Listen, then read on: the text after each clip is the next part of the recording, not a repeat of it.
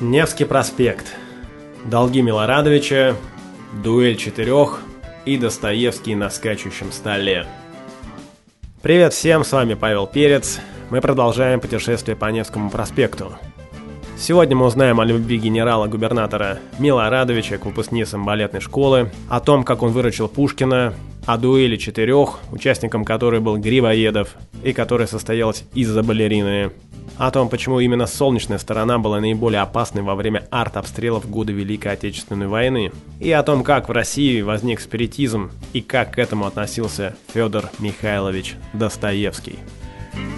Невский, 12. 14 декабря 1825 года Санкт-Петербургский генерал-губернатор Михаил Андреевич Милорадович Просыпается у себя в казенной квартире в доме, который находился здесь на Невском 12, пока его не снесли в начале 20 века и не построили величественное здание для филиала московского банкирского дома «Юнкер и компания». Милорадович отправляется к своей пассии, балерине Екатерине Телешовой, солистке Петербургского Большого театра. Михаил Андреевич одерживал победы в военных сражениях, Телешова одерживала победу в сражении любовном, выиграв битву за Милорадовича у своей конкурентки-танцовщицы Веры Зубовой. Милорадович пьет чай у балерины, и тут ему сообщают, что на Сенатской площади бунт. Выведены войска. Генерал-губернатор отправляется на место событий. Он пользуется заслуженной популярностью в армии и намеревается одним лишь своим словом решить проблему. И это ему почти удается. Солдаты начинают колебаться. И тогда сначала князь Евгений Оболенский протыкает штыком Милорадовичу голень, а затем Петр Каховский стреляет в него из пистолета. А этот ничтожный катышек, как назвал Милорадович пулю, он переварить не смог. Какая злая ирония. Любимец Суворова, Мишенька, в более чем 60 сражениях не получил ни царапины. Только в итальянском походе под ним было убито три лошади. На бой он выходил как названный пир – так, по крайней мере, свидетельствовал его адъютант Федор Глинка. Милорадовича сравнивали с главным пижоном французской армии маршалом Мюратом. Такие же яркие наряды, являвшиеся явной мишенью для противника, такое же пренебрежение к смерти. Храбрец Ермолов как-то сказал ему, «Надо бы иметь запасную жизнь, чтобы быть везде с вашим превосходительством». И вот поди ж ты, его превосходительство погибает в мирное время в столице Российской империи от руки русского дворянина. Многие краеведы, рассказывающие про дом номер 12, представляют Милорадовича веселым смазбродом, жившим в долгах, как в шелках. Это правда, но это лишь одна сторона его жизни. Он много тратил, поскольку мало кому отказывал, а еще любил закатывать во время войны балы в честь взятия того или иного города. Уже будучи капитаном, Милорадович, приехав без гроша к своему отцу, получил за такое мотовство от родителей розгами по филейной части.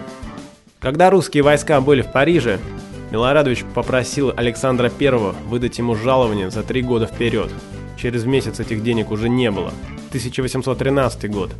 Сражение под Кульмом. Блестящая победа. Царь жалует 50 тысяч рублей. Через неделю этих денег нет. Они страчены на перы и розданы нижним чинам. 1815 год. Милорадович продает часть имения, 400 крепостных. 89 тысяч сразу же идут в оплату долга. И так далее. Когда мать актера Каратыгина пришла на Невский 12 хлопотать за сына, угодившего в тюрьму, то услышала из уст Милорадовича «Меня слезы не трогают, я видел кровь». За Каратыгина вступились театральные воспитанницы. Против чар этих просительниц генерал-губернатор устоять не мог. Сюда, на Невский 12, на ковер к начальнику был вызван Пушкин за его дерзновенные стихи, Предварительно он осведомился у Федора Глинки, как ему себя вести, и тот посоветовал ничего не утаивать и быть предельно откровенным. Александр Сергеевич честно признался, что все сжег, но готов написать по памяти. И написал. А граф читал и смеялся. И объявил ему царское прощение. Царь был в шоке. Он-то думал, что поэта ушлют в Сибирь или на Соловки, но благодаря Милорадовичу Пушкин отделался ссылкой на юг. 1820 год. Пожар в Царскосельском дворце. Пожарные прибывают за 15 минут, небывалый рекорд для того времени. А ведь они в подчинении у генерал-губернатора. Он лично руководит тушением огня. 1824 год. Ужаснейшее наводнение. Милорадович организует спасательные работы и сам лично подбирает горожан из воды на одной из лодок. Именно об этом идет речь в набросках к медному всаднику. Сосна идет к окну сенатор и видит. В лодке по морской плывет военный губернатор. Упомянутый здесь военный губернатор Милорадович. 14 декабря 1825 года он в последний раз вышел из этого дома целым и невредимым и отправился к Екатерине Телешовой. После смерти своего высокопоставленного почитателя балерина сошлась с Афанасием Шишмаревым. Помните, ему принадлежал дом номер 3 по Невскому проспекту. Телешова родила ему пятерых детей, а ведь за ней ухаживали многие. И вдруг, как ветер ее полет, звездой рассыплется мгновенно – Блеснет, исчезнет, воздух вьет, стопою свыше окрыленной. Александр Сергеевич Грибоедов посвятил эти строки Телешовой. Очень напоминает пассаж другого Александра Сергеевича. То стан совьет, то разовьет, и быстрой ножкой ножку бьет. Это про балерину Авдотью Истомину. Но про нее, про Грибоедова и про его дуэли мы поговорим возле дома номер 13. Невский, 13. Дуэль миньонов. Так называлась дуэль, в которой участвовало сразу шесть человек. Это событие с присущим ему искажением фактов Александр Дюма писал в романе «Графиня до Монсоро». А самую известную многолюдную российскую дуэль прозвали «Четвертной». «У князь Григория теперь народу тьма. Увидишь, человек нас сорок. Фу, сколько, братец, там ума! Всю ночь толкуют, не наскучат. Во-первых, напоят шампанским на убой, а во-вторых, таким вещам научат, каких, конечно, нам не выдумать с тобой. Шампанским на убой поили в доме номер 13 в квартире Александра Заводовского, который выведен в горе от ума под именем князя Григория. У него иногда по несколько дней жил Грибоедов, который тогда находился в онегинском возрасте – 18 лет. Ума палата, в 13 лет уже кандидат словесных наук, а вот житейского ума ни на грош. Вот уж точно горе. О его страсти к балеринам мы уже сказали возле предыдущего дома номер 11. Этой страсти были подвержены все великосветские повесы, включая сына фаворита Екатерины II, Александра Заводовского, прозванного англичанином. Чудак единственный, нас со смеху морит, век с англичанами все английская складка, и также он сквозь зубы говорит, и также коротко обстрижен для порядка. У Заводовского помимо шампанского пьют английский скотч и вынашивают план о том, как бы сманить у Васи Шереметьева, поручика кавалергарского полка, Авдотью Истомину, с которой он сожительствует. Истомина – звезда балета, которая быстрой ножкой ножку бьет. Вот за эти ножки и шла война среди ее поклонников.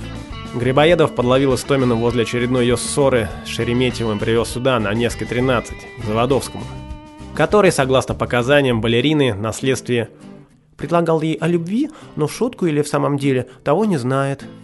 Не добившись, выражаясь тургеневским языком, толку, Заводовский отпустил Истомину, а Грибоедов отвез ее к подружке.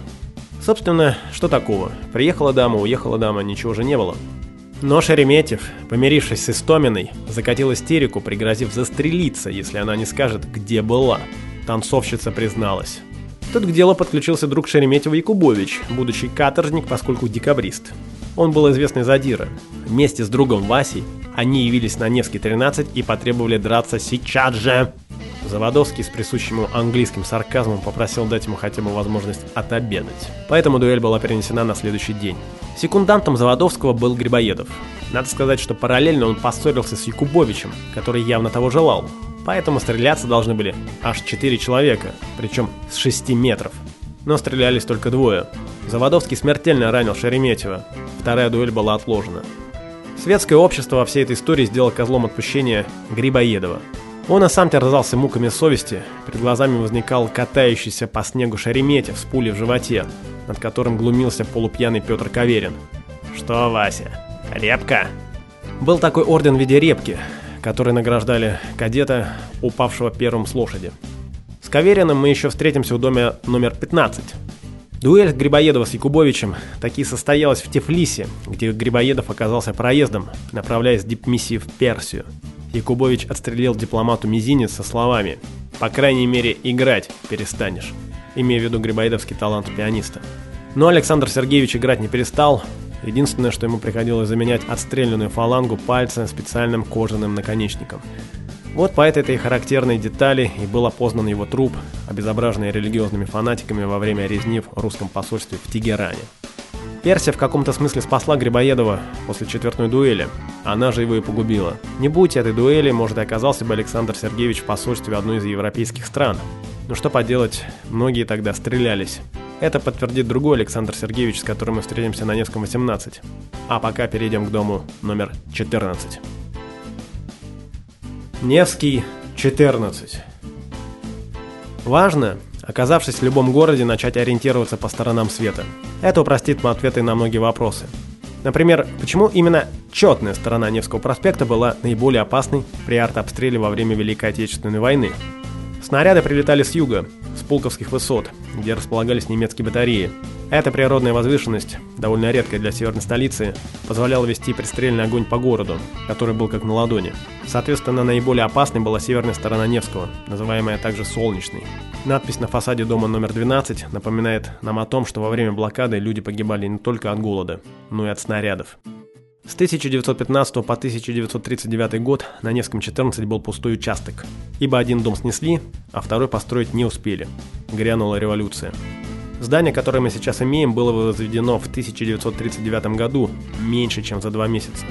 И стоит до сих пор, не развалилось. Глядя на современные долгострои, так и хочется, обращаясь к застройщику, процитировать какую-нибудь бабульку. Сталина на вас нет. А чем было примечательно это место до революции? Пишут мне, что молодой человек садится на кресло, поджав ноги, и кресло начинает скакать по комнате. И это в Петербурге, в столице. Да почему же прежде никто не скакал, поджав ноги в креслах, а все служили и скромно получали чины свои? Это отрывок из дневника писателя Достоевского. Федор Михайлович говорит о входящем в моде спиритизме – его практикуют даже светило науки. Два университетских профессора, зоолог Вагнер и химик Бутлеров, устраивают сеансы общения с духами и печатают свои впечатления в журнале «Ребус» – рупоре отечественного спиритизма, где, кстати, публиковался и поэт Брюсов.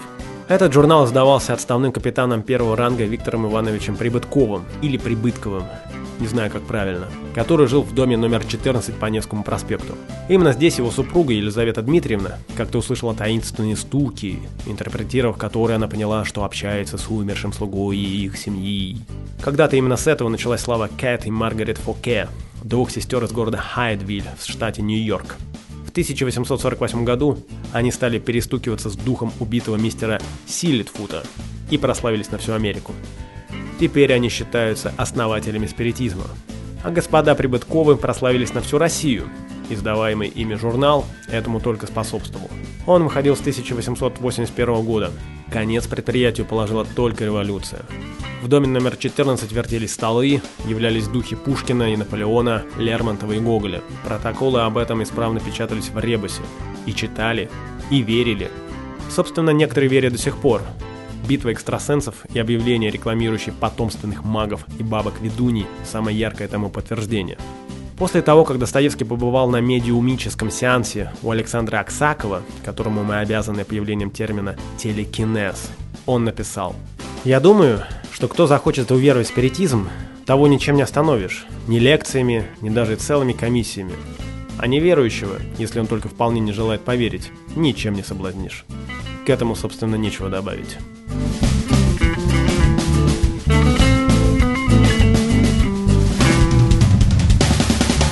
На этом все, дорогие друзья. С вами был Павел Перец.